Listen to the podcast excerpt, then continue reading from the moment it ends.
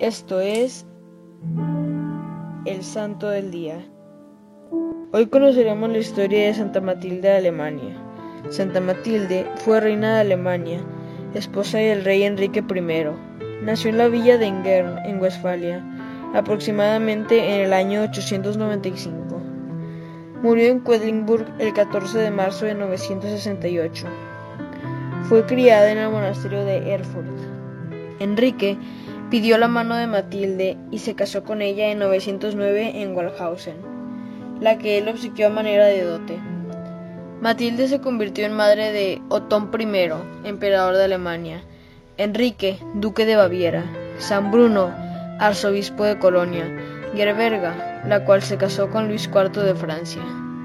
En 912, el esposo de Matilde sucedió a su padre, el duque de Sajonia, y en 918 fue escogido para suceder al rey coronado de Alemania.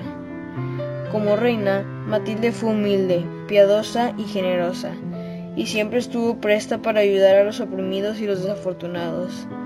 Ella tenía una beneficiosa influencia sobre el rey. Luego de un reinado de 17 años, él murió en 936 y le dejó a ella todas sus posesiones en Quedlinburg, Poetlen, Nordhausen y Grona. Fue el deseo del rey que sucediera a su primogénito Otón.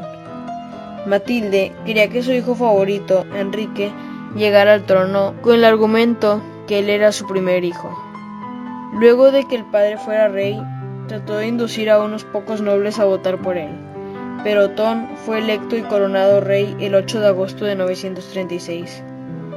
Tres años más tarde, Enrique se rebeló contra su hermano Otón pero no poder arrebatar la corona real, se sometió y con intercesión de Matilde fue nombrado duque de Baviera. Sin embargo, pronto los dos hermanos se unieron a la persecución a su propia madre, a la que le acusaban de haber empobrecido la corona con su pródiga forma de dar limosnas. Para satisfacerlos, ella renunció a las posesiones que el fallecido rey le había dejado y se retiró a su villa de Ingern en Westfalia. Pero luego, cuando la desgracia cayó sobre sus hijos, Matilde fue llamada de nuevo al palacio, y tanto Tom como Enrique imploraron su perdón. Matilde mandó construir muchas iglesias y apoyó muchos monasterios. Ella estuvo muchos días en esos monasterios. Murió en el convento de San Servacio y San Dionisio en Quedlinburg y fue sepultada ahí al lado de su esposo. Fue venerada como santa inmediatamente luego de su muerte. Para finalizar, una pequeña oración. En el nombre del Padre, del Hijo y del Espíritu Santo. Amén.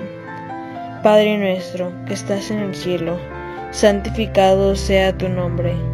Venga a nosotros tu reino. Hágase tu voluntad en la tierra como en el cielo. Danos hoy nuestro pan de cada día. Perdona nuestras ofensas, como también nosotros perdonamos a los que nos ofenden.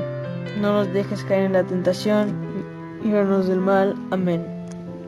Dios te salve María, llena eres de gracia, el Señor es contigo. Bendita tú eres entre todas las mujeres, y bendito es el fruto de tu vientre Jesús. Santa María, Madre de Dios, ruega por nosotros los pecadores, ahora y en la hora de nuestra muerte. Amén. nombre del Padre, del Hijo y del Espíritu Santo. Amén. Servidores Amoris Christi, Movimiento Amoris Mater. Haz todo con amor.